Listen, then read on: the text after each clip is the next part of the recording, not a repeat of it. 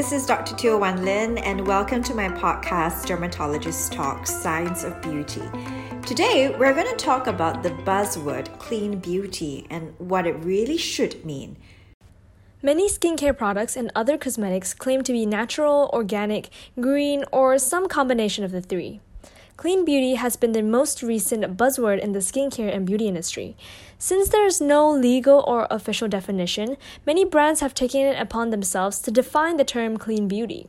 Clean products nowadays are often marketed as preservative free, all natural, and free of synthetic ingredients such as parabens. But many brands don't often agree about which ingredients are pr- problematic in the first place. Many say there's a disconnect between the information widely circulated by clean beauty enthusiasts and scientific facts. So, is clean beauty really a sound movement or is it just a marketing ploy? Since the introduction of the term clean beauty, there has certainly been quite a lot of controversy surrounding it, and rightly so. As a dermatologist, I have to emphasize that the definitions of clean beauty, which are used by a lot of cosmetic brands, aren't scientifically accurate, neither does it serve any true purpose beyond its obvious marketing value. Certainly, it is beneficial for all of us and brands in their advertising and marketing as well to take into consideration the issue about sustainability, cruelty free products. But to formulate a product and to say that it is free of chemicals or synthetics, I think it is a little bit exaggerated because it's not possible. First of all, for a product to be completely free of a preservative, in order for it to remain stable enough to be sold on the shelf and to have a certain expiry date, which is mandated by all the cosmetic regulatory bodies internationally. But of course, there are other considerations. If you have a solid state formula, for example, when we formulated the lip serum stick for the lip lab, by virtue of the fact that it is a microcrystalline solid state formula, we minimize the amount of growth in bacteria and other microorganisms compared to, say, if it were a liquid or a gloss. In the choice of a preservative, we are able to use a natural antioxidant vitamin E and the purpose of this formula was to ensure that it was a 100% edible lipstick formula.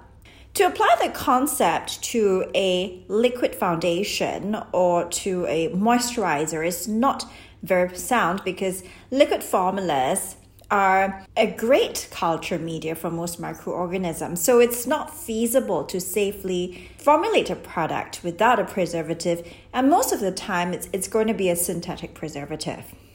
Now, of course, there is emerging research about the possible effects of these preservatives, for example, parabens, etc., on the endocrine system in the long term. But all that remains a topic that has to be further borne out by research. As it is, almost all our skincare and medications are preserved by parabens.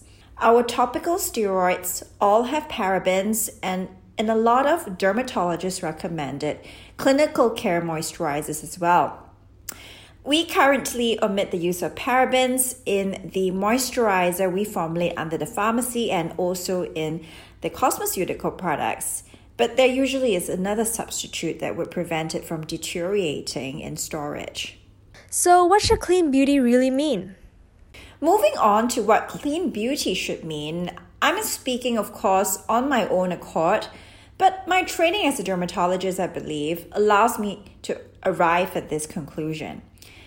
I really would like the public to reflect on this concept of skin tolerability, which to a dermatologist reflects on how well tolerated a product or an active ingredient is by someone with sensitive skin, diseased skin, and in particular, an individual, say, with a condition like rosacea, perioral dermatitis, or eczema, um, and it is something that could equally be well tolerated by an individual with combination skin or acne prone seborrheic type skin. It should be a formula that is as well tolerated by someone in their 60s uh, or another individual who's in their 20s. So the tolerability of cosmeceuticals directly influences its effects on skin. You, you may have heard of synthetic cosmeceuticals, uh, and we are, of course, very experienced with the use of these because these are prescription items, and for the last decade, um, has been the mainstay of anti aging formulas in clinical practice. These would be retinoids for skin lightening, uh, for pigmentation, melasma, or even treatment of solar lentigo, phthalates. Hydroquinone is an example of a synthetic um, cosmeceutical. You may see on social media certain scientists or pharmacists extolling the benefits of these synthetic chemicals and saying that these are not clean active ingredients, but they are widely prescribed and very effective, etc. Well, all that is true, except that they do not see the side effects of these medications that we as dermatologists see.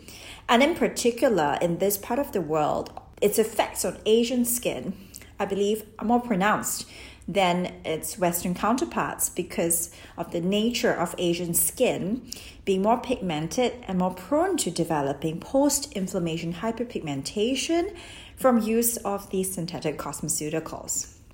I speak from personal experience. I was using a retinoid for over a decade.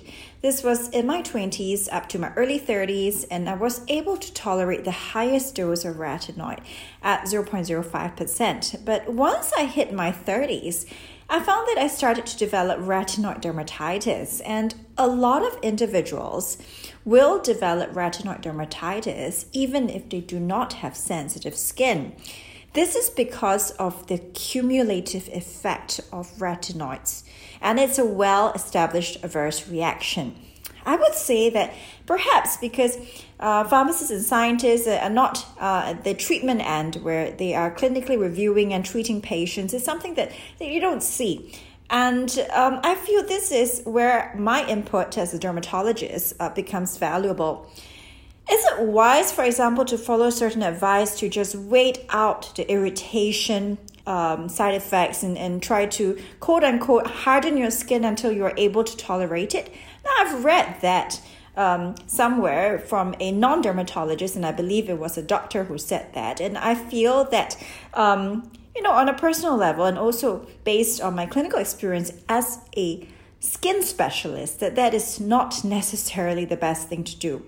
What I have been doing the last three to five years is if a patient develops retinoid dermatitis, we simply would stop the retinoid and we wouldn't go back on that. The reason is because there are alternatives that produce retinoid like effects but without irritation. Oligopeptides, for example, are involved in cell signaling, and this can stimulate collagen the way a retinoid does and it is very tolerable. I've never had a patient with an adverse reaction to an oligopeptide formula.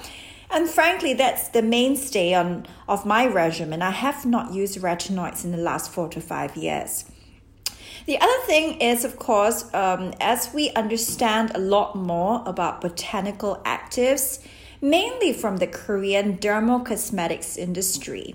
Traditionally, the Eastern um, world of beauty has focused on herbal re- remedies in skincare and healthcare um, in Korea, along with the rest of East Asia and China. And Western medicine is gradually realizing that certain TCM extracts, for example, berberine, does exert potent anti-inflammatory, anti-sebum effects that are effective for the treatment of acne.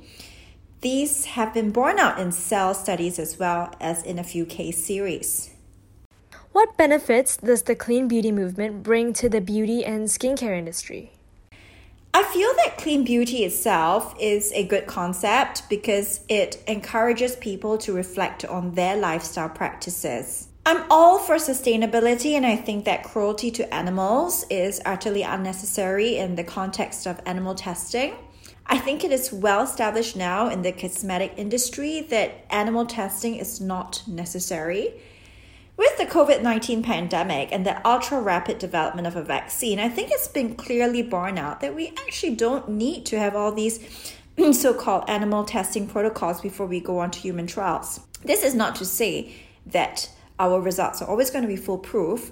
Uh, but there is a certain logic in testing in the human population when, in fact, these are what will be used in the human population.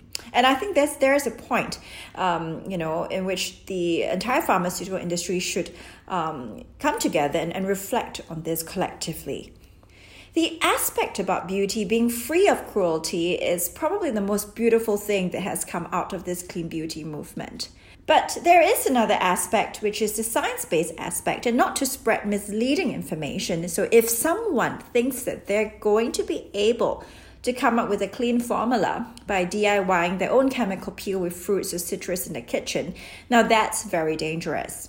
Or if they think they can concoct their own DIY home skin remedies with apple cider vinegar, etc., to apply on the skin, we know for sure it can lead to skin irritation. And I myself have seen quite a number of patients who have suffered irritant contact dermatitis from these home remedies. You mentioned that one of the main features of a good skincare product will be about skin tolerability. Can you tell us a little bit more? So, back to this issue about skin tolerability. There are a few components which determine how well tolerated a product is, and it has to do with the composition of the formula.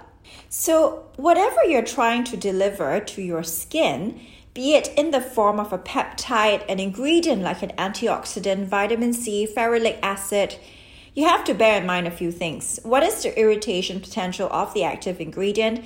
And does the base of your formula reflect the ability for the cream or lotion to repair the skin barrier? You may want to deliver the active ingredient, but you mustn't forget that it needs a vehicle. And that's why certain active ingredients are best delivered in the form of a serum and others in the form of a lotion. And in our case, we use an emulsion formula, which is much more appropriate for our humid tropical climate. Given that combination skin is the most common skin type, at least in this part of the world, it has the benefits of having significant oil levels in order to increase the penetration of the active ingredients, but at the same time, it remains lighter than a cream formula, allowing rapid absorption, which is a very important uh, point for the sensorial aspect of cosmetic application, um, which a lot of men and women do care about. We've covered a few concepts in the podcast today. Firstly, clean beauty isn't a scientifically accurate definition of skincare or makeup formulations. Secondly, it is my view that dermatologists should be clear on their stand on the risk of skin irritation with synthetic cosmeceuticals like retinoids and hydroquinone, especially in skin of color. Thirdly, Considering the environmental impact of our beauty practices, from brand packaging to saying no to animal testing, should be the focus of this movement.